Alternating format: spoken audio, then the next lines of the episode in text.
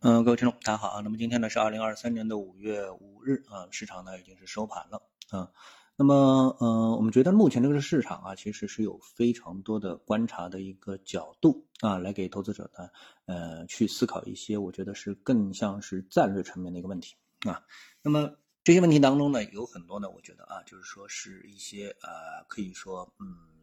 百年难遇的危和机啊，很危险，但可能也是机会。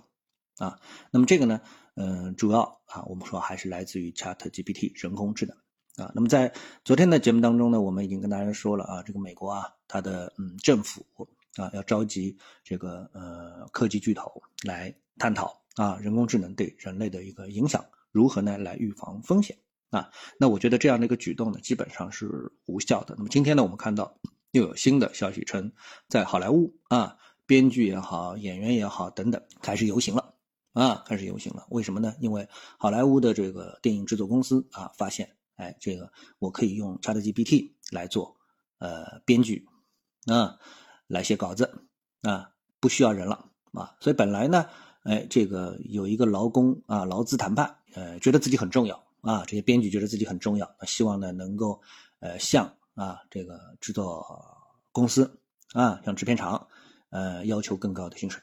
哎，结果呢？没有想到制片厂早有应对啊，因为在这几年当中，每一次科技的这个进步啊，那么他们都希望能够用到他们的这个电影制作当中啊。于是呢，发现呢，哎，ChatGPT 呢正好能够替代啊这样的一些人工。也就是说，在未来几年当中啊，据统计啊，这是一个预测啊，据预测，美国呢将有一千七百万个岗位被。ChatGPT 人工智能或者说是人工智能所取代，而在全球范围内呢，将可能有八千五百个岗位受到影响啊，八千五百万个岗位受到影响啊，而且这些受到影响的岗位之前都算是比较挣钱的啊，这样的一些岗位。啊，呃，不是一些说我们所谓的这个低端劳动、重复的这个劳动啊，都是大家看上去哎还挺光鲜的这样的啊，就像我们分析过的啊，无论是医生还是会计师还是律师啊，都有可能会成批的被替代啊，那包括建筑师啊等等之类的啊，就是原来带师的啊，那现在有可能都因为他们的工作当中很多都是重复啊，重复性很强的啊，比如说举个例子啊，我们再想一想。建筑师啊，虽然说这栋楼和那栋楼啊，他们是不一样，但是其实他们几乎都是一模一样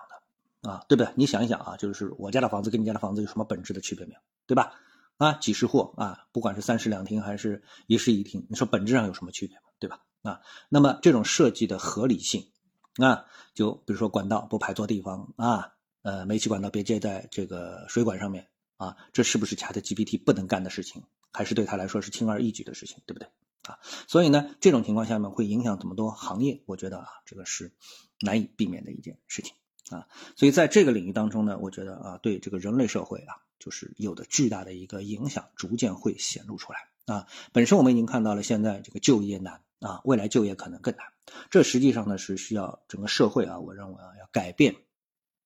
所谓的安劳取酬的这么的一个基本的运作模式。也就是说，你不工作。你也有生活和生存的权利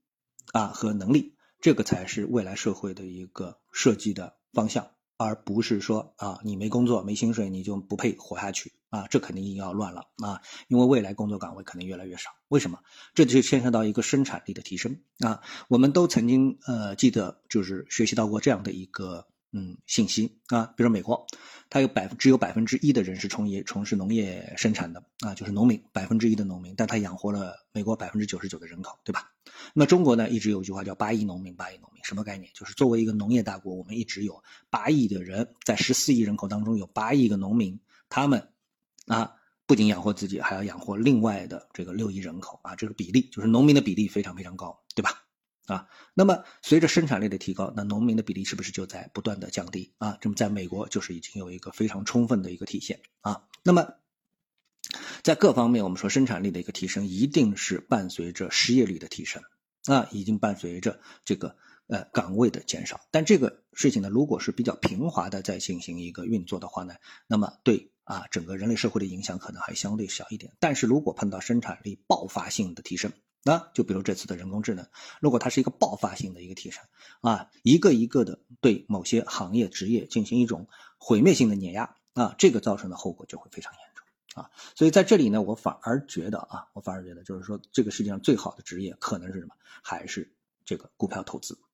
啊？为什么？因为你能去伴随着这个嗯整个的一个呃社会的一个提升啊，价值的一个提升，就什么生产力提升。啊，它会提升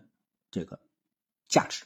啊，提升整体的这个社会的价值、社会的财富啊。那么这个财富又在哪里体现呢？那就是在股票的起码是指数当中啊体现。那所以最做对于做投资的人来说就很简单。很多人说啊，说这个呃人工智能来了，你人脑比不过这个人工智能。其实它这是在什么？这是在比如说做量化交易的。这个角度去考虑啊，我们和人工智能做对手吧，但是做投资的时候啊，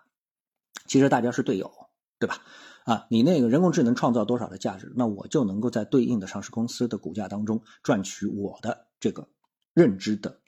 兑现啊，对之我对这个兑现我的正确的认知啊，所以呢，人工智能它会体现在股价的上涨上面啊，所以呢，这个呢，对我们的投资者而言反而是最好的。啊，所以投资者呢，啊，在一个这个市场上面，股票市场上面啊，拿着啊成功的上市公司的股票啊，和它一起的成长，然后呢赚取利润啊赚钱。而真正现在去打工的人呢，反而非常的焦虑。为什么？因为你的职业、你的职位会被人工智能所替代。那那这就是一个非常悲剧的一个事情啊。但这个是我们血淋淋的面对的一个现实。所以呢，人工智能的崛起对于整体的啊，我们说的股民来说，投资者来说。是一个利好啊，它提升了股市的价值，就是提升了你的财富，对不对啊？是这样的一个简单的一个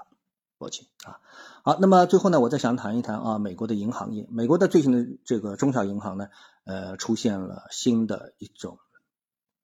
啊，这个这个灾难啊，灾难级的一些一些问题啊，这是因为美国的这个加息，但是美国的加息呢，肯定现在就已经是画上句号了，所以呢，就美国股市整体而言，可能是向好的。但是短期会对美国股市产生一些震荡。那么银行股啊，在美国的银行绝对我们没有想象当中的和能够跟中国的银行的地位相提并论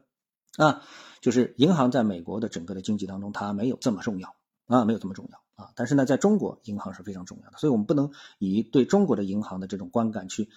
评价啊美国的银行体系啊，我觉得这是没有必要的。所以呢，总体上呢，随着加息的一个结束，可能美国股市在目前的位置上啊，出现震荡上行的可能性是非常大的，啊，好，那今天呢，我们就跟大家交流一下这样的一些观点，谢谢各位，我们下次的节目时间再见。